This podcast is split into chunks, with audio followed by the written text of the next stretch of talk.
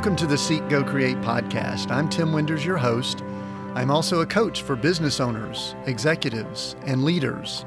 And my wife and I consider ourselves nomads, and we currently travel, live, and work in our 39 foot RV. Today we have Evan Knox on the podcast. Evan is the founder of Caffeine Marketing and Caffeine Labs. Caffeine Marketing makes profitable marketing easy for small companies. Caffeine Labs is the education arm of the caffeine family. That's a lot of caffeines in that intro there of the caffeine family. I'm feeling jacked up already. He gives entrepreneurs the exact blueprint to run in order to grow the company they've been dreaming of. Welcome, Evan. My first question is usually the same. We heard your bio. It's they're always awesome. Everybody's bio is awesome, but I like to ask people elevator pitch. What do you really do? We're, we're on an elevator together. Share with us. What do you do? Yeah, it's great. Tim, thanks for having me. Um, most entrepreneurs and business owners just throw money onto the wall, hoping something will stick. At Caffeine Marketing, we create marketing that's actually profitable for these small companies so that they can have the business they've really been wanting and dreaming of. Yeah, that's good. And I appreciate it. Sometimes I ask people for an elevator pitch and like seven minutes later we're still talking. I'm going man i don't yeah you're like i'm gone. I'm already off the elevator. I know. I love marketing guys. They could hopefully get to the point. All right now i've yeah. i've done some research on you the last few days.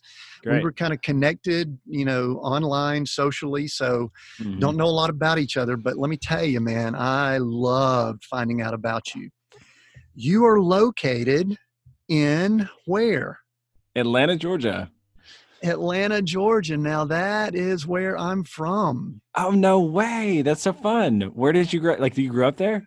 I was born in Marietta, grew up okay. in Conyers, met my wife from Lawrenceville. I went to Georgia Tech. She went to UGA. Oh, we have that mixed marriage thing going on. Yeah, yeah. House and, uh, divided. Uh, yeah, sort of. Not really. Actually, we kind of don't really care about that stuff. But uh, yeah, yeah. Anyway, so so have are you always from Atlanta? Have you been in Atlanta all your life? Yeah, yeah, great question. So I grew up in the Atlanta area, um, north of Atlanta. We call it the Atlanta metro area or whatever, um, in a place uh, called Forsyth County, Suwanee, Georgia, um, northern suburbs. And I, grew up there pretty much my whole life. My dad owned a jewelry store, or not owned, my grandfather owned a jewelry store. My dad also worked in the same area in the uh, B2B space that my grandfather was in uh, inside Atlanta. So I grew up going inside Atlanta, around Atlanta um, all the time. But when I left high school, I decided to go to Australia and I lived in Australia for a little bit and then Thailand and then eventually out to Colorado for about three years and then Charlotte and now back to Atlanta. Oh, wow. How long were you in Australia? How long did you say you were there? Oh, a couple months um, with an organization called YWAM. They basically like, it's like you get to kind of be a missionary for a couple months at a time without having to go out there for years. Yeah, I saw. I think I saw that on your uh, on your profile about that. I'm going to ask you some about that because I believe that marketing goes across a wide spectrum of life and yeah. i believe it's part of we have a lot of our listeners that are in the ministry space and oh, missions great. and so and so i'm actually going to ask you some questions you may not have heard if it's been on a business podcast so anyway that's that's that's excellent glory and i we actually lived in australia new zealand for about nine months ourselves Oh, nice. That's really and, cool. What area? Yeah, we were in Brisbane and then we jumped over to New Zealand. We were on the South Island and then we came back okay. to Sydney and then Melbourne. So, anyway, so it, it was That's really cool. cool. We enjoyed it there. So, anyway, all right. Now, before we go much farther, we I, I believe what we're going to do is I want to kind of dig into some of your background and how you came to be who you are today. I think that's an yeah. important story, struggles, victories, and education, things like that. Mm-hmm. And and then I want us to get into some really really good training for people in in their own business, entrepreneurs, mm-hmm. leaders, mm-hmm. also ministers uh, in yeah. the marketing in the marketing arena. But the first thing I want to ask you before I get into your background is caffeine marketing. I said it, I don't know how many times during your bio. Where did that name come from? I mean, I could guess, but give us a little more background. Yeah. So entrepreneurs, uh, as you can imagine, are really dear and near to my heart. Uh, and as one, I you know noticed I was like, man, we are always drinking coffee. Like it's just a part of the culture, part of the hustle. Um, the whole hustle thing to me feels a little cliche. Like I feel like you should work smarter, not harder all the time. But there's still some caffeine involved. So I one day I had had a previous name that was using a similar naming structure uh, with like my last name in it, and I was like, "This is not about that." It's I don't love having a company with my own name in it, um, and so I was drinking coffee, and after about three months of trying to come up with something, I was like, "Oh, this is it. This is perfect." Yeah, and and you know, I've always said one of the coolest cultures. This is kind of an interesting story. I didn't start drinking coffee okay. till I was about 48 years old. Oh wow! Yeah, yeah, yeah. And I know I don't look like I'm 48. I'm actually about eight years older than that. So like last year? yeah, I was like, uh, no, I'm thinking about it in the future. No, so yeah. But um, but one of the things that's just amazing to me is the culture that's been created around coffee. I don't want to get off track, mm-hmm. but you know the you know coffee shops, you know the startup world, you know entrepreneur mm-hmm. space, and it seems like that might have fed into some of your naming strategies. Yeah, there's uh, one of my clients uh, at one point. He's uh, he just he actually got into marketing after we worked together. He was like, "This is so much fun! Like, I want to do this." And I was like, "All right, sure." Um, I'll, I'll tell him how I kind of went about it. But uh, yeah, I mean, I always worked with you know small business owners, entrepreneurs, but then I got to work with this actual coffee company. Like they roasted coffee, uh, and I just thought it was super interesting. Like there's it's kind of a hard niche to be honest. Like I thought about like you know going into like either acquiring an existing coffee shop, but um, yeah, a lot of hustle has to be involved for those guys. Like roasting stuff in the middle of the night, not not fun for me. Not not want to do that. You know, I I think there's also this is a word I use a lot, being a coach and working with organizations myself. I think caffeine to me speaks of the word energy. Yeah. You know, and and, and I'm and I think marketing brings energy to organizations. Don't you agree? I do, and the I couldn't get quite behind it. I felt like it was too cheesy. But the the first idea was we fuel uh, we fuel growth. You know, uh, it's yeah a little cliche, so I couldn't do it. I just couldn't commit to it. But yeah, we fuel growth. So that's the caffeine was the original caffeine motto. Uh, you know, so, yeah, I, I definitely I do, is an energy transfer for sure. I, I do kind of like that. That's good. So now one one other thing, uh, I, am going to kind of ask you some general questions about marketing and all, and then okay. get into things on your site. And we're going to link to where people can get in touch with you and all, and we'll talk about you know what you maybe can offer people towards the end of the podcast episode. Yeah. But you list a bunch of services. I mean, I'm going to yeah. just rattle off a few: Facebook marketing, influencer marketing. We could kind of talk about that word influencer. There yep. times in my age bracket that that word really irritates me. I understand it, but anyway, digital yeah. marketing, strategy, consulting, coaching. Mm-hmm. What's your main thing? What's your bread and butter? Is there any of that? Is it all of that? Is it a shotgun approach, rifle approach? Tell me a little bit about that.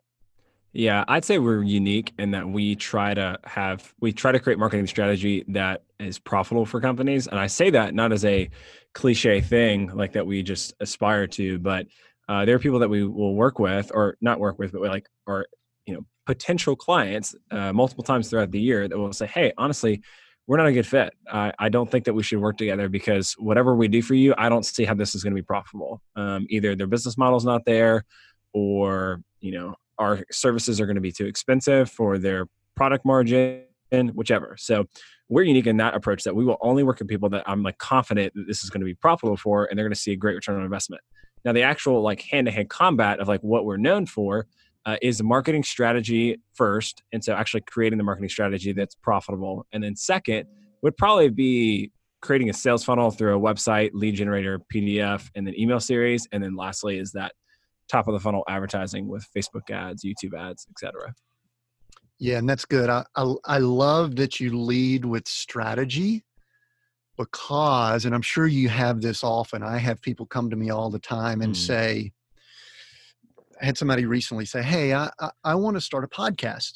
I mm. guess I'm in the podcast space now, so people think, "Oh, I want to start a podcast." And my answer is, let's have a conversation because to me podcasting is a tool it's a mm-hmm. marketing tool or an information tool yeah. and we need to discuss strategy first so I, I, I love that so it looks like you you can bring people in and then you can go all type of directions correct yeah absolutely and i i want to really not you know speak poorly of the miscellaneous individuals out there but there are a lot of agencies um, that they just offer I mean, they have this their product or their packages and you can get package a b or c um, and they just want to sell that service because that's just what they do. Um, but they're not always looking at the best interest of the client. And so I made a pivot when I very first started caffeine. We very much specialized in social media marketing. And then very quickly, I was like, oh, wow, if we're just creating content for people, that's probably not going to help them grow their company that, like that well. And then drilling down to the bottom, what are these business owners or you know CMOs or marketing directors? What do they want? They actually want to drive a return on investment from, like a really high one. So how do we do that for them? And that's how we pivoted to start first with strategy and making marketing profitable for these companies. Yeah, that's good. Uh, you know, gosh, there's so many directions. I've got so many questions with someone who's got the experience and brain power that you have. The first thing I think I want to do, though, for the listener, for the one listening, that the word marketing is thrown around quite a bit. Yeah. I, I believe it's misunderstood by many people. Mm-hmm. Can you maybe just give us a, a definition of marketing, marketing 101? What is it? You know, especially social media and all, I think is confused, confused yeah. it for many people. Just educate us. What is marketing? Why is it important? Marketing, quite simply, is three phases that you're walking a potential customer through in order for them to do business with you or to achieve some goal in, you know, your ministry or organization or whichever. The first one is brand awareness. So the first stage in marketing is that people actually become aware of your brand. The second one is consideration. And so now we're asking people to consider, hey, will you work with us? And we're educating them on how we're actually going to make their lives better. And the third one is conversion. And so the goal in marketing is to just walk people down these three, like down through this funnel from brand awareness to consideration to conversion, ultimately, conversion being the um, work with you, become a client or a customer, or donate, whatever, attend on a Sunday, whatever that may be.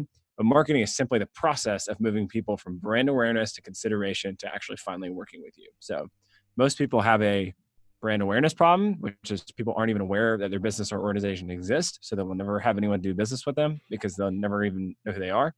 And some people don't have the right sales funnels or follow up sequences or ways to educate their customer how they're going to make their lives better like that sales funnel we were mentioning earlier. That's the um, brand risk consideration phase. And then lastly, the commitment is like, what systems and processes do you have to make it really easy for people to want to work with you? And how do they actually do that?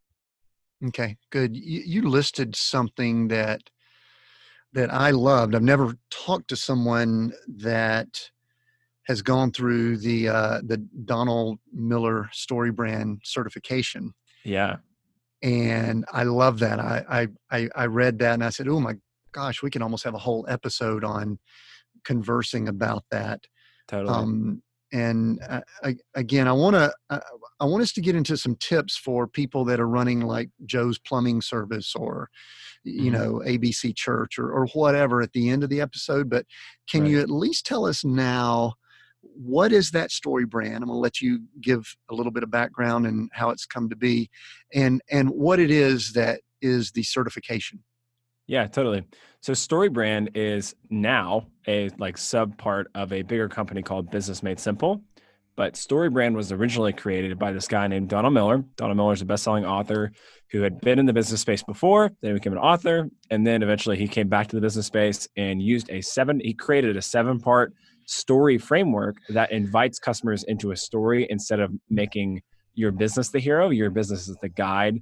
Uh, and so it, it creates the seven parts of a messaging framework that we use to actually create our clients' messaging and all the marketing that we're creating, if that makes sense. So a certification with them is we are certified as a guide to cr- use that framework in order to create our uh, marketing for our clients.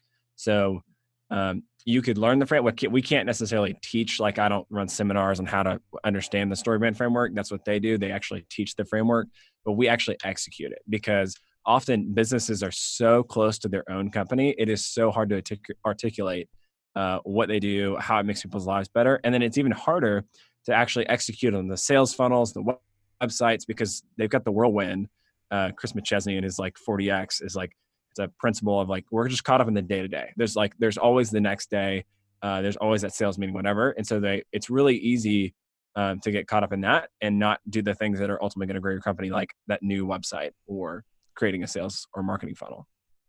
Yeah, but in general, the story brand hero's journey and mm-hmm. you know tell us what that is I, I, mean i was first introduced to donald miller you know i read Blue Like Jazz yeah. which was the most interesting odd quirky book i really enjoyed it as and as someone who's just finished my first novel i was i don't think i attempted to duplicate that but it was just fascinating and right. then all of a sudden before i knew it i see you know the whole story brand movement so explain to folks in just a few sentences what it means what is that whole concept of story brand Right. So um, I would encourage you, if you really want to learn more than what I want to share with you, to check out storybrand.com and Business Made Simple University. But I'm just going to give you the, you know, a couple of the, the seven points. And the first one is identifying what the hero wants.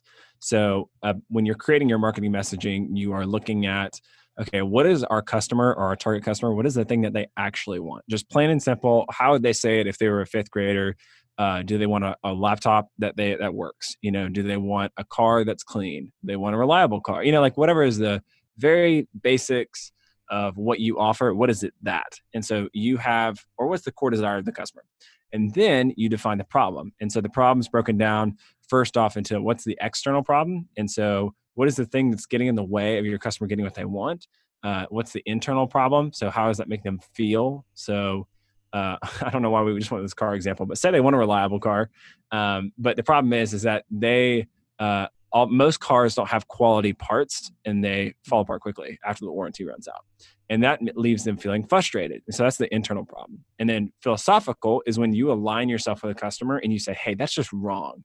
So we believe that uh, cars shouldn't fall apart and break down on you. And so now you've basically said, hey, there's the three problems the, in, the external, uh, the internal, which is how does the external problem make them feel, and then what's just plain wrong about what they're experiencing, and then kind of to skip over some of the other stuff, we would then go into uh, establishing yourself as the guide. So as a story brand guide, you know, I'm a guide, but the guide, the part of the guide uh, role in the framework is you are no longer the hero of the story. You are there to serve a role for your customers.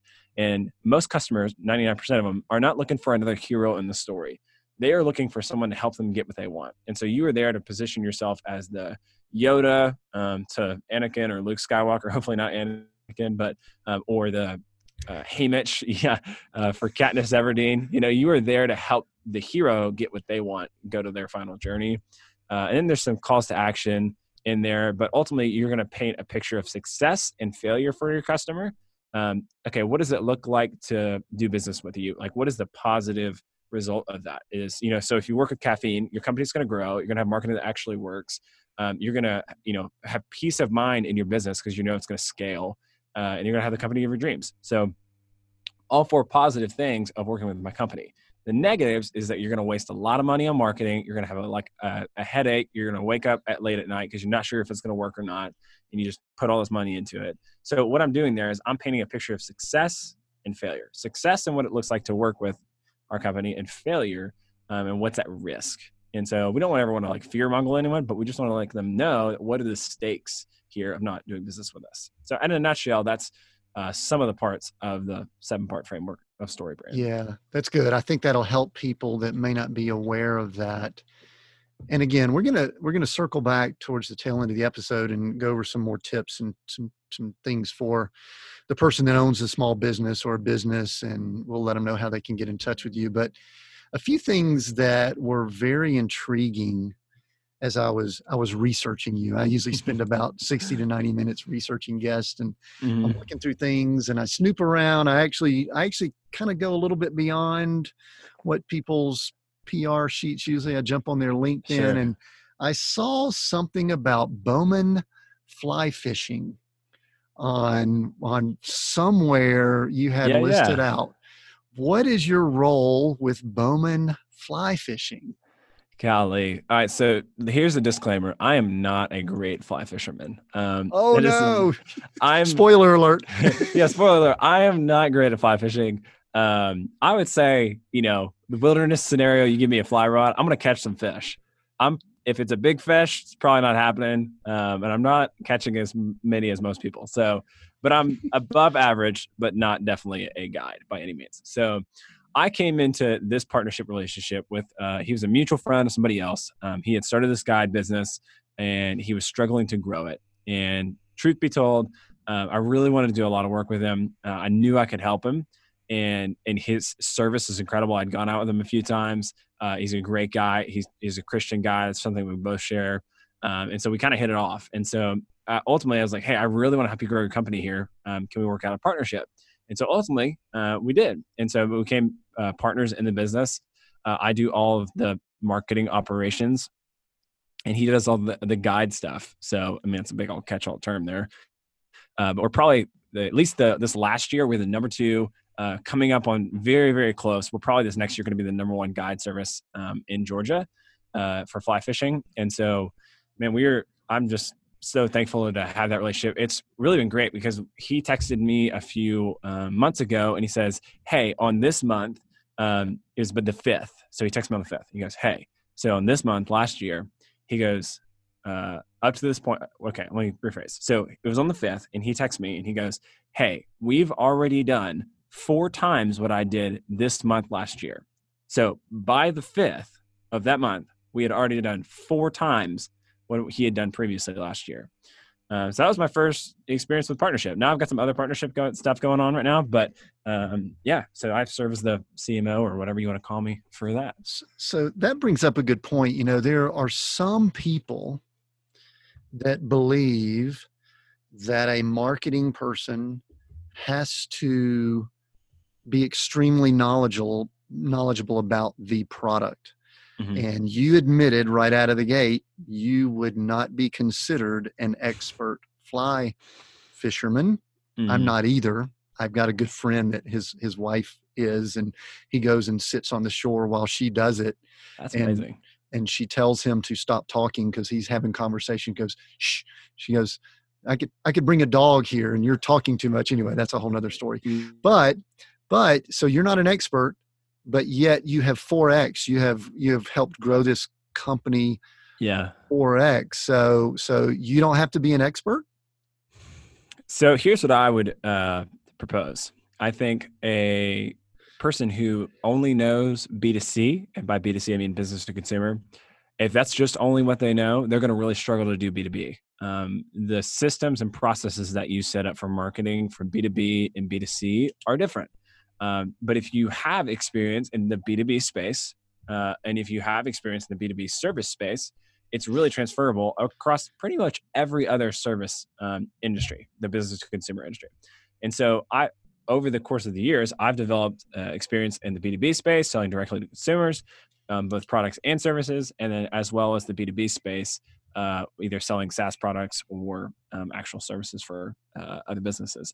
But I would venture to say, no, I think you're at a unique advantage if you don't know something about the product. And I feel like that's where I'm able to come in and help companies clarify their message because I know a little bit to be dangerous, but I'm not, I don't have the curse of knowledge like they do. Like I can still speak like a normal human being about their product uh, my test often is I will, if I'm working on something, like um, there's this uh, venture capital group. They're like telecom communications, something way above my head. Uh, and I tried to like simplify the messaging. And my test was if my wife can understand it, who hates business, like she's just like, keep me out. I don't want to know anything. Like I have her proofread my stuff. I'm like, did you like read it? She's like, I didn't understand any of that. That's a good filter. So if a you know person who's not interested in it can't understand it, um, then we're better off. So all that to be said, I think that if you have someone who comes in as a third party who's not just like deeply uh, knowledgeable of your product, I think you're you're better served that way. Yeah, yeah, that's good. One of the things that you you do talk about on some of the platforms you're on is you talk about your father, your grandfather. You you obviously have strong family connections and. Mm-hmm and tell us just briefly uh, about them and then i've got a follow-up question because i'm always intrigued by how people become who they are so yeah. tell us a little bit about your father and grandfather because i, I do think that those legacies have impact uh, in many ways right um, I agree. So that would be it would take forever to tell you about just the two of them themselves. Uh, they are they so my my dad is no longer with us. Um, I'll I can kind of hit on that, but uh, both are or were uh, just bigger than life characters. Uh, my grandfather is uh, 80 six or more or something like that. Uh, and I think he he just retired this year, and he still works one day a week in his his shop. Um, but him and my dad were always the biggest people. Um, you know, not like uh, very winsome, uh, very likable, uh, very high network, like just networked with everybody. Um, so you have these very winsome, influential people uh, that I grew up in my life, and I just like I acquired some of that skill. I know I look at my uh, my dad and my grandfather. I'm like I am not as like outgoing as y'all, but I'm like marginally, but not compared to y'all. So I look at them, uh, and my grandfather was you know started this company that he was started a jewelry company uh, selling diamond rings, and engagement rings, all stuff. Um, and he did that over 50 years ago when entrepreneurialism was not cool. Uh, so I have just the deepest respect for him. And, you know, did he do it perfectly? No. And knowing what I know now, I look back and I'm like, man, I could have helped you so much, but I was a kid, you know? So um, not going to do there. But uh, my dad was also super gifted, one of the most gifted sales like people ever um, and he loved business uh, but ultimately like he had to struggle with um, drugs when i was going to high school and ultimately that led him kind of led to the downfall of, of his business um, so that was super sad but um, yeah so i mean just amazing people entrepreneurship you know business owners who grit and hard work is what the thing that got them to the point that they were at to um, be that successful Sure. One thing that I've noticed many people gain, I don't know if the word's confidence, identity, mm-hmm. some positive, some negative from their families. What are your, you, know, you just mentioned you said some great things, especially grandfather and your father, and some skills that you probably have. Mm-hmm. How did they impact your identity and who you are today? It was really a double edged sword um, both in a good and a bad way. So, as an only child, I always felt super loved by my family. Um, I never really doubted that. Uh, always was very sure of it. My dad was um, didn't really not a high like affection type of person. I don't think he had the perfect blueprint with uh, you know my grandfather. But you know, truth be told, my grandfather had a crappy situation growing up. So um, he did the best he could, and then my dad did the best he could based off what my grandfather had kind of imparted to him. And so um, as I look at all of that, I've always felt like, yes, they loved me, they believed in me, they expected great things of me. Um, and I always knew my dad was super proud of me. The part that really started to suck, though, to be honest, is that when my dad um, started doing drugs when I was high school, and eventually he got clean. Um, but like, man, that was so hard because I, you know, we lost our home, we lost all our cars, like everything got foreclosed on. Every single thing got either repossessed, foreclosed on um, to this lavish lifestyle that I grew up in, just gone. You know, it felt like, and I had a lot of my identity just like in that, in being this like kind of um, well-off kid, and so when that was taken from me, and my dad, it seemed like was the drugs were more important than me. That was really hard for me, and so ultimately that was very so i have this like double edged thing where it's like i felt super loved. I knew i was like had value. And then all of a sudden it feels like the carpet at some point got got yanked out from under me. And i was left to go okay well this adversity can either crush me and i can end up where my dad is at right now or i'm going to decide to you know i'm going to lean into the opposite of that. I'm going to lean into this new faith that i've kind of discovered. And then also uh you know i just don't want to be that when i grow up. And so those two things ultimately just led me to this long journey of becoming uh, you know i'm enough just the way i am. I don't have to look to other people for external validation. Um, and i think a lot of that was trial by fire. And i'm i wouldn't wish it again but i think that there's redemptive qualities in the, in the hard stuff i've gone through yeah I mean, glory and i my wife and i kind of mentioned the same thing i wouldn't wish what we've been through on others but yet I'm thankful for it because it is part of who we are. You know, you mentioned y'all lost, went through loss. We've had similar stories. What did mm. that do? You know, we're in a very materialistic, accumulation oriented society, yeah. and marketing is very good at feeding that. You know, I, I, work on some of that with clients, you do too. Uh, what did it do as far as your mindset about possessions, things, stuff? and did it was it positive negative i mean wh- where are you at now you're married now you've traveled some but um, you know, are you are you, you know, just what's that mindset like after going through that type of loss? There was definitely a scarcity mindset. I remember, and I'll tell you what, my mom worked really hard. So my mom, uh, she was. Uh, how do I tee this up? She was struggling with alcohol abuse. Um, she eventually got clean from that. She got clean before my dad got clean. And so they ended up getting divorced. And my mom worked really hard to try and keep us in the house that we were in for like, I could finish out the year in school of like my junior mm. year. And so she works like this awful job that, you know, she tried, she's very like, try to be positive about it, but like I knew it was killing her. She hated it. Um, and then I remember us going to the dentist and it's my mom tried her very best and was very like uh, self-aware of how she said stuff or whatever. But I feel like I was pretty intuitive. I was like, all right, last there's literally a bank note when I came home one day, like or whatever the pink the whatever the notice is, foreclosure notice under the door. Um, so I'm perceiving these things. I'm aware of it. Like, hey, we're kind of struggling right now, and um, we were at the dentist. I think I was probably 14 or 15, and the dentist is like, hey, you got a cavity, and my first thought was, I'm so worried if we can pay for that or not. It wasn't like oh, I got a cavity. I'm like 14 or 15, right? And so I'm so worried in that moment because I'm like, I don't know how we're gonna pay for it. I don't know how my mom's gonna pay for it. I don't know if like do you feel do you feel guilty because you had a cavity? Hundred percent. And I remember her going, Okay, well, hey, we're gonna give you some laughing gas, or whatever, and we're gonna drill it out. And I said, Hey, I, how much does that cost? How much does laughing gas cost? And she's like, um, gonna go chat. She's like three or three or four hundred. I was like, oh no, no, like just give it to me. And I'm like, I don't, I don't need it. Just drill in there. Just like put some local anesthetic in there. And I did this. You were, tough, mom, you were gonna tough it up, man, for mom, right? I was, and I'm, you know, my I, I I'm almost speechless around that, right? Because I I feel I'm very towards like younger me in that moment because um you know, mom is here doing the best she can. And then also there's me uh, developing a scarcity mindset of like, oh, I don't have enough. And so I worked super hard. I was always, I'd always loved finance and business. And even when I was a kid, my, my mom had gotten me like books per my request of like uh, Dave Ramsey stuff when I was like 12, which is like kind of nerdy when I look back at it.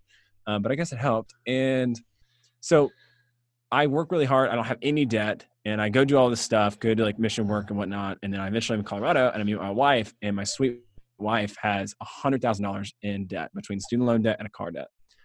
And that was so hard for me to swallow. And I knew that go, going in, we weren't, it wasn't like surprise. Um, she told me uh, before we got married and that was super hard. And I, I feel like the scarcity mindset kind of came back out. Like I, I, I don't know if we're have enough, whatever. And so at some point I had to kind of let, let that go to God and release that and also just be aware that like, hey, it's, it's, worked out so far. Like, let's be realistic about this.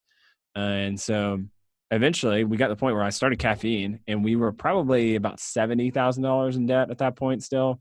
Um, and we ended up paying the whole thing off within three years of being married. So it's pretty cool how the whole thing worked out. And eventually I kind of, I try to be as self-aware as I possibly can. I mean, within limits and definitely not perfect, but feeling that scarcity mindset i'm like okay that can't i can't stay that i can't be that type of mindset and then run a successful a successful business um, yeah. so i had to grow in that for sure sure all right you you kind of you kind of mentioned this quickly and i'm going to ask you to give a little more info you you mentioned your faith you yeah. mentioned you've done christian missions uh, my guess is is that you had had had a faith and belief through all this process, through struggle.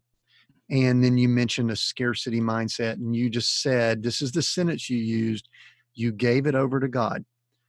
There, there are people that are listening, Evan, that are in the midst of some form of a struggle, whatever it yeah. may be. I mean, we we we right. have that in society and all that. I'm going to ask you to share a little bit more about giving it over to God. And I, I, know we have listeners that may may have belief and followers of Christ. We have them that aren't. They might be listening to this for business. But to me, this is a critical key for anyone, regardless of background, faith, belief, is how to give something over like you're talking about. Talk a little bit more about that. Yeah, and I think it's helpful to understand the worldview that I'd kind of come from in that I had spent time in Thailand for a couple months and was doing like basically joining with local nonprofits to do work there to support them.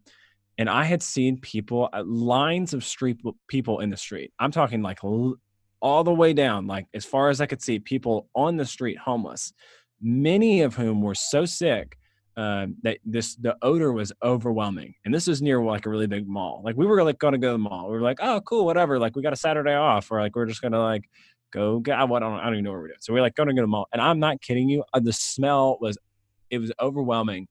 And I remember walking by a guy and his skin, and not to be too graphic, but like his skin had really rotted off. Like most most of it had, you could see into his like body. I didn't know if he was alive and you couldn't even like his eye was gone. It was just super graphic. I almost passed out.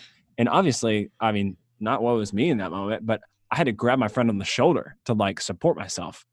Um, and so I come from this context of like, hey, if you believe in God, everything's going to be fine. I, I mean, everything's not just fine. You know, there's people who die from lack of, you know, medical care and um, nutrition and clean water. So like I'm very aware that this is not a um, hey everything's just going to be fine because you know God. Like I'm that is not how I'm viewing the whole thing. Um, I think when I say that is I have to. It's almost like an internal external locus of control. It's like all right, I can control some things, but I can't control everything. And I look at that and I go, you know what? Um, I'm going to do the very best I can with the things that are, are in my control and there is no sense in worrying about the things that are outside my control. And ultimately if i believe uh, if like my personal faith belief is that you know jesus died for me and then rose from the dead but he was willing to actually die for me so i could be connected back to him um, if i believe that's true god valued me enough to do that. So if i'm gonna if, if he really is god i'm able to let those the things that i can't control go uh, to him. And that doesn't happen instantaneously. It's not like a, just a decision but it does start with a decision um, and it does take a while i think to to do that. And there's occasionally times like with this um, you know different seasons of life that you have to renew that belief and trust. Yeah that's good. I do think that's that's great what you brought up and you've obviously done missions with ywam and you've traveled. I think that especially people that are believers they call themselves followers of christ or christians we kind of get trapped into this first world Christian church mindset. Yeah. And you know, I spent some time with what we what we call prosperity, you know, gospel churches, which they've like like most movements, there's good things, bad things about it. Mm-hmm. And there's this mindset that I'm being blessed if everything's going great. Right. And and if you've traveled, my guess is is you've seen that yeah. we're in a fallen world. We're in a tough world. Right. Absolutely and so that's good i appreciate you appreciate you sharing that and and kind of how it led you to to who you are you also kind of on your it might have been on your linkedin profile you mentioned that you have some marketing positions i call it in church world mm-hmm. with what i if i'm reading correctly there's some of the fastest growing churches uh, in the um, in definitely north america right now mm-hmm. what is it like you know we we talk business we talk you know we talk church world and all. Yeah. Same principles apply? Is it different? You know there are a lot of people in church world i, I use church world but that think you know what? We're just doing god's work and and we'll be blessed. Mm-hmm.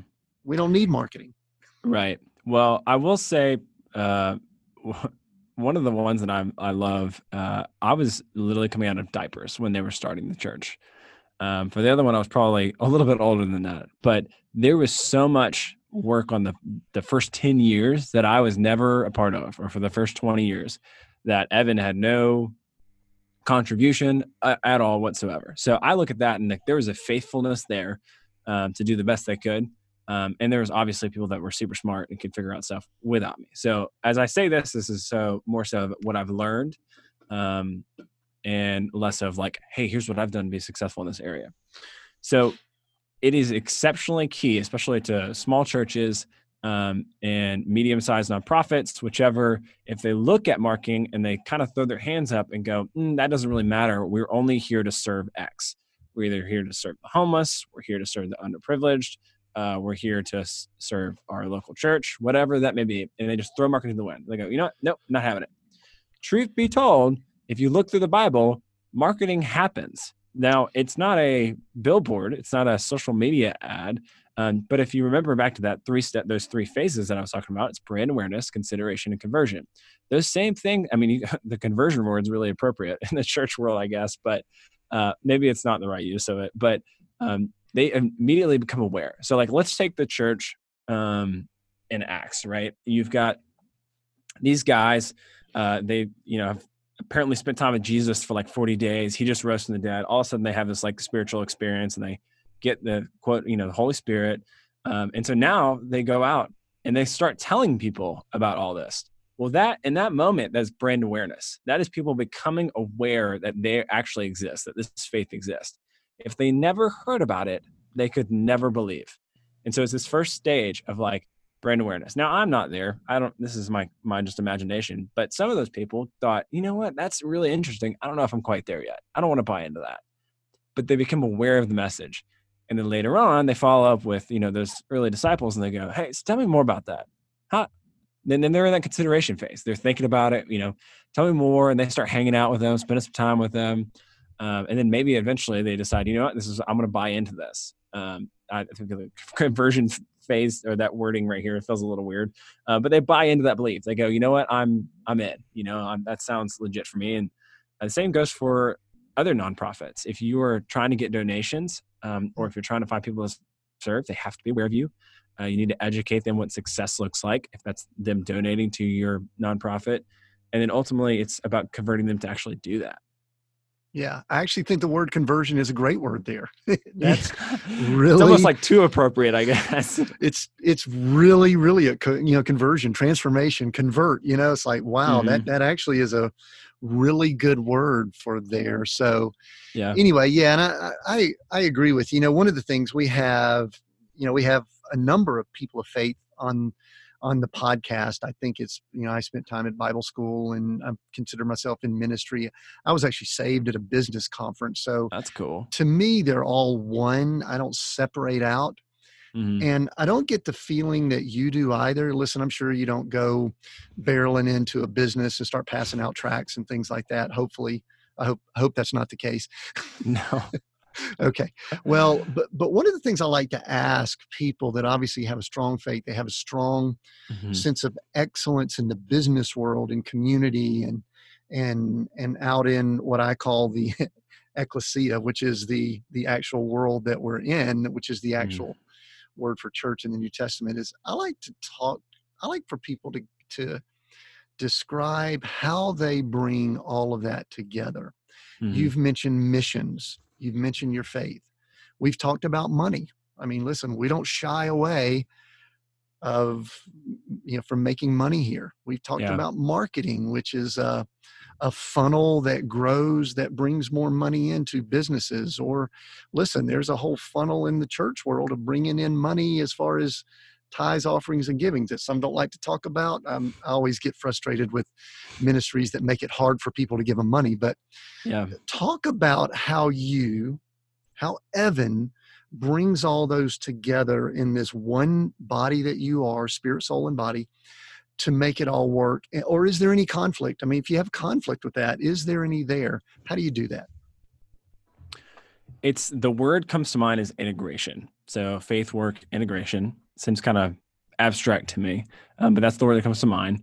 And when I think of it, it's less of like a, hey, I need to uh, go tell these people about the story of Jesus. You know, that feels like really churchy saying that, but um, it's less of like a, hey, I need to go do this or I need to go do this. For me, if I believe that Jesus is who he says he is, and I've been adopted in the family of God, I look at business as a, you know, a dad going to his son, if God views me as a son, and goes, Hey, buddy, I got some stuff that I'm going to allow you to work on. How's that sound?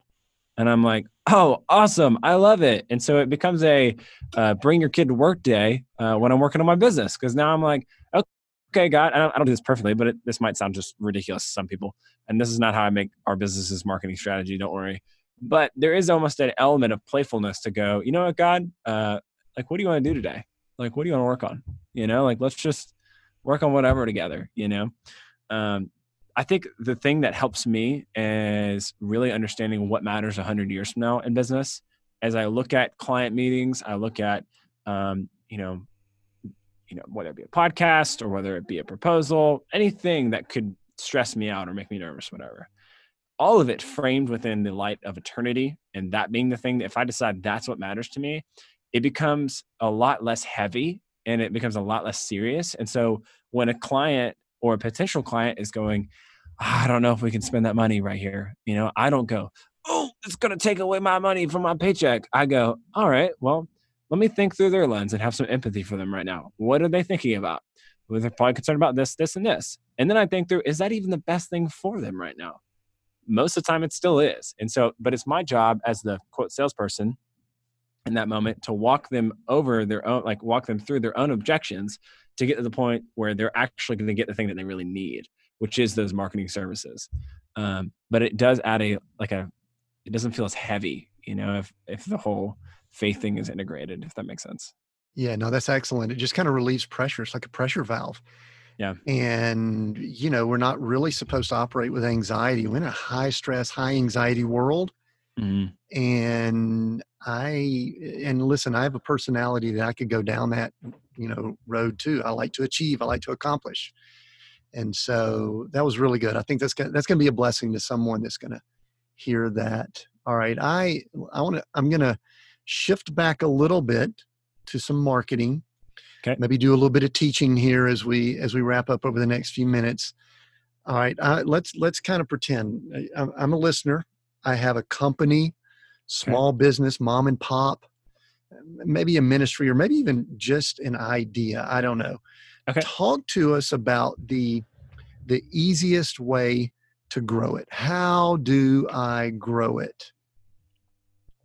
first you need to start with assessing where you're actually at um, like what is one of my favorite things to do with new you know new partners or clients or whatever is let's write everything down that's even remotely connected to marketing. So what is every single way that people currently hear about us? Not necessarily ideas but like what how do per- people currently hear about us?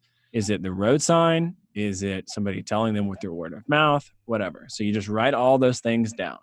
And so as you do that, you are writing down all the ways that people become aware of your brand. That's the brand awareness category. So first off, assessing what is the situation of our brand awareness. The next one is the con- uh, consideration. So now you need to ask yourself, what ways are we educating our customers on how we're making their life better? This is where a lot of people don't have anything. Um, their website should educate customers on how to make their li- like how they make their lives better. Um, most websites don't do that. They they might look pretty if they've got that going for them, uh, but most of them are very unclear. It's a lot of text that confuses a lot of people. Um, so I would take an honest look at what are we doing to educate our customer. Do we have a free PDF that they could download? Um, do are we going to run Facebook retargeting ads? Um, are we going? You know, the, what is the actual thing that we're doing to educate the customers? And most likely, it's not much. And then the last one is conversion. Are we making it unnecessarily difficult for people to work with us? Are we being very clear in our calls to action? Do we make it very easy on our website? What do we want them to do? Do we make it very known? It's almost like um, talk about story brand. Story brand talks about this all the time. It's like if you went into a department store and you didn't see a, a cash register, there was nowhere that looked like a checkout. That's how most business owners are with calls to action. It's like, you know what? No, you actually need to tell people where they can buy from you. It should be this big, bright orange red button on your website. Um, but most of the times it's you know we're hiding we're afraid to ask apologetically oh if you you want to whatever it's like you know you're going to a department store it's like well you got to go in the back and go to the third bathroom the fourth stall and then there's the cashier. It's like that's weird like you got to find them um, but if you should just be really direct and then calls to action. So it's a first starts off with this assessment of what's their actual needs. Mm-hmm. do they need brand awareness? They, is anyone aware of their brand? Um, it, do they have you know ways to follow up with potential customers. Do they have an email series that they can send. Do they send monthly update emails to people who are possibly interested in working with them? And then is it really easy to actually work with them and do you make it really simple? So most of the time i would say it's making that assessment and then fixing whatever holes that you see that you can do without spending a whole lot of money because um, excuse me facebook ads is the easiest way to scale a company in my opinion right now. I think it's the far the easiest way and extremely profitable the thing is, is if you don't understand what you actually need and you start doing Facebook ads and you don't know what you're doing, you're going to waste all of your money, like all of it. Um, and so it really starts with a needs assessment and understanding, okay, what do we actually have the problem at? Brand awareness, consideration, conversion. Yeah, that's good because my guess is I do this and you probably have the same thing. You have people come to you all the time and say, Hey, listen, we need to get better on social media. Can you help us with our Facebook? It's Yeah. not the right and question, I- is it? No, it's uh, well, it's not because ultimately, if you know that fits in mainly. So if you talk about posting on social media, that mainly fits in that consideration category. And the reason is is because these are people who are interested enough in your company that they're going to follow you on social media, but they're not ready to actually buy from you or work with you. And so your job is to educate them on how you're going to make their lives better. And so that's by posting stuff on social media, having a good presence on social media literally just looks like having aesthetics that look good on social media for your company. But that's gonna it's not gonna skyrocket your business if you just create social media and start posting on it. Yeah. This is something I hadn't I actually hadn't jotted this down, but something you said triggered it. What how do you distinguish or communicate to people the difference between tools and techniques and strategy? Because the question I just asked you is, hey, I need to I need to get more on Facebook. What can you do on Facebook? But Mhm. yet you've talked about strategy. How, how- do you distinguish those two? Because my guess is is like I do, you do. You you have a lot of people that they think tools instead of strategy. How do you distinguish the difference, and then how do you move them towards strategy? I think theory is the thing that makes brands successful. Understanding marketing theory, it's might seem abstract at times. It might seem like the hard work. It's probably like meditation. Like I, I there's so many health benefits meditation, but you never really know if it's working. You know, you're like just sitting here not thinking about anything. It feels like so. The heady stuff that is actually just like theory, I would say that that's mainly strategy. Outlining what you're going to do or what you're currently doing, strategy the actual platform or tools that you're using um, that i mean obviously that's the tools. I think the reason why we're so drawn to tools as entrepreneurs and business owners and business leaders is that we want a plug and play solution. We want to pay somebody money or something money and we want to get a result and we just hope it works. And so people will waste money on ads just hoping it will work. But if you don't understand the theories behind all that and this is why you know you should work with somebody who knows what they're doing um, you're going to waste a lot of money. So it's like you have to understand theory, and then you got to know what tools to use. It's not just, you know, be good at tools. It's theory and tools. Yeah. One of the things that's really good, and my sus, I I I suspect that's what you bring to the table. You bring that theory to the table when you when you work with. It's a thought process. It's a mentality, Mhm. and uh, it's really good because I, I I agree with the entrepreneurs, business people, leaders. Many times they're looking for a simple silver bullet, you know, magic pill, whatever, red pill, blue pill solution, and it it may be that, but there's some complexity to arriving at that. So yeah. uh, caffeine labs is very intriguing to me because i love the education and like you just talked about the theory tell us about caffeine labs Caffeine Labs is the next step in helping entrepreneurs and business owners to grow their company. In having done marketing for over 100 different um, business leaders, I've realized that marketing does not solve all their issues. And most of the time that we create marketing for people, let's say that they're every dollar they're spending with us or on ads or whatever is getting like a every dollar they're getting five dollars in return or something like that. If they actually had the right business and like business systems in place, they'd probably be making like ten dollars for every dollar they spent. Um, if they so the caffeine labs is broken down. So caffeine labs is the education arm of caffeine. I'm talking specifically about our business mastery course. And in the business mastery course, we break down leadership, uh, your business, and yourself. And within business, it's marketing, you know, systems, processes, all of that nerdy stuff. Um, but self is where we start because ultimately, I see so many entrepreneurs who have that scarcity mindset, like we talked about, or another mindset, or they don't take care of their their health, they don't take care of their nutrition or their sleep, all these things that are costing their business, and but yet they don't address those. Um, and so I remember being one of my clients uh, is, is a Harvard grad, and the company's doing over two million dollars in revenue. Uh, probably, I mean, some absurd number of margin. Um, I mean, I imagine they've got. I know they have fifty percent margin on their products. So let's just put that in perspective. So he's doing fine. Um, as we looked at all that, and we looked at the conversion rate on his e-commerce website, it was like add to cart was like 3%, which is about half of what it should be. Conversion rate was dismal. And so conversion rate of actually people buying the product. And so we looked at that and I'm like, hey, I know you want to do all these little things right here. I said, honestly, what we need to do is we need to like build a new Shopify site. We need to move over from this platform to over here. I know this is going to sound like a absurd thing to you, but I really want you to be successful. You're gonna if you just increase your on-site conversions, all the Facebook ads and the social media stuff we're doing for you is gonna it's gonna skyrocket your business. But you're hemorrhaging. You're like running a marathon on one good leg right here. You need two good legs to run a marathon. But here's the thing, thing that got him up. It wasn't uh, not having enough money. It wasn't um, not having the right strategy. We had all that, had all that in place. He had a scarcity mindset, and I said, "Hey, what's going to cost? Ah, it's probably going to be around twenty, like twenty grand or so." And he was like, oh, "Could never do that. Could never spend that money." Well, that thing right there, that mentality is going to be the thing that ultimately is his demise. It's ultimately going to thing that's going to like keep him from being really successful. Is that oh, I can't possibly spend like spend that money. Um, so Caffeine Labs educates business owners on all, all leadership, business, um, because leadership, business, and self, so that they can actually get the company they really wanted. Because I I was able to blueprint out exactly what I've done and uh, other the same strategies that people like Jeff Bezos use in order to hyper optimize like to the 0.1 percent of every area of their life and business. So that's the business mastery course from Caffeine Labs.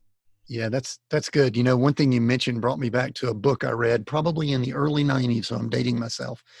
but it was by John Maxwell and it basically spelled out there and he he had a lot of great stuff, but he talked about the law of the lid. He said the organization can only grow to the point of the leader and the leader is that lid. And yep. and the organization is going to buy and it sounds like you guys are working on that because there's all kind of strategies techniques you can do but it can still bump up against that leadership right absolutely it's crazy i mean you even just the some simple difference between delegation and empowerment if you have somebody who only delegates if they do delegate at all right so like let's we have the control freaks have to do everything have to be involved in everything then you've got people who delegate um, they just tell everybody what to do but they are ultimately the the pass through entity. Like they have to, everything has to come through them. And that becomes the bottleneck. So you've got somebody who has to have hold everything. You've got somebody who's the bottleneck. And then the aspirational identity that we should all want to be as leaders is somebody who empowers other people to make decisions.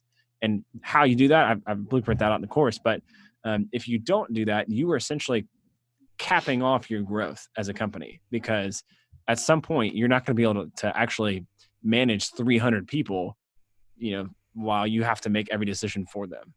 Sure. A couple questions just to kind of wrap up here. Who's your ideal client? I mean who who's a person that would be like man this is who we love to work with yeah is a small business owner doing less than 25 um, million dollars a year in revenue um, if generally anyone in that b2b b2c space who is looking to grow their company they've had some success um, to get to the point where they're at today uh, grit and hard work got them there, but they can't seem to to go to the next level.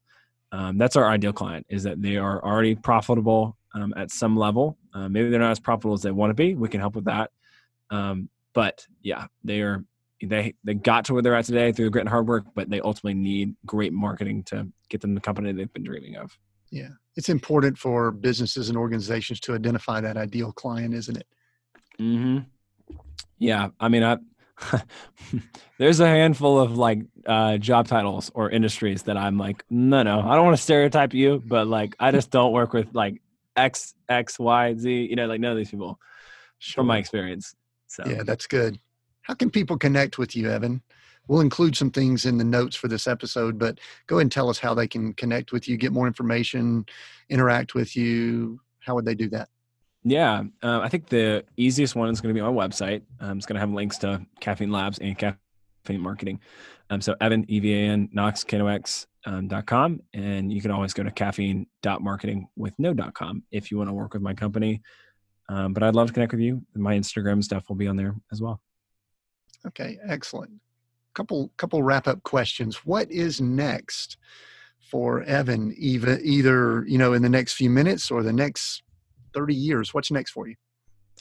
Right now, uh, I'm in this unique position where I'm part of this. I call us a micro private equity group. Um, because I'm like, y'all, we're not like a real private equity group because we're gonna sell to a real private equity group. That's the goal. Um, so I joke around with that. But we're we're doing a lot of stuff, so I'm really excited about that. But I that's what I think of for the next like three years or so. Um, but when I think five, ten years from now, I'd love to be in a place where we don't have to work. Um, we don't need any of that stuff. We're totally taken care of financially, and I could just travel and work with nonprofits that I just want to. I just think that'd be fun for my family to go do whatever, um, and help people whatever they want. To. Maybe live in an RV. Maybe travel, live in an RV. I'm not kidding you. I look at Airstreams like every quarter. I'm like, oh, we got to buy one, babe. And she's like, I'm not living in Airstream. And I'm like, okay, all right, fine. well, I'll be I'll be routing. I think we're heading east to visit some family in the Atlanta area okay. in the next few months. I'll make sure I connect and and Absolutely. maybe if your wife looks at our 39 foot that we gutted and converted, maybe she'll go, ooh, or maybe she won't. I don't know. I don't know. I hope she does. Honestly, I've been I've been thinking about this for years. So maybe we can get her to to convert. This is brand awareness consideration. She's in the consideration phase. We you need her to convert. Maybe we'll work on all of our all of our steps here, consideration and all that. We'll we'll work on that prior to that. So I'll mm-hmm. I'll keep you updated. Hey Evan, the the title of the podcast, Seek Go Create, three words. They mean a lot to us. We've shared what they are, but which one of those words jumps out at you and why as we wrap up? Create is definitely the one that actually stands out because it feels like the one that there's the most internal resistance towards maybe for me uh, seeking ideas you know seeking like opportunities. All that stuff feels e- easy um, go. I feel like i'm very action oriented but as i think of like the mass population what we often struggle with is like in that paralysis moment of like i'm either too tired too run down uh, or just i'm worried about some other stuff going on. So create stands out as the thing to me that is like so important that we actually need to um, put pen to paper and make it happen. Evan, thank you so much for being on the Seek Go Create podcast. I I knew I would enjoy this. I enjoyed it more than I even thought.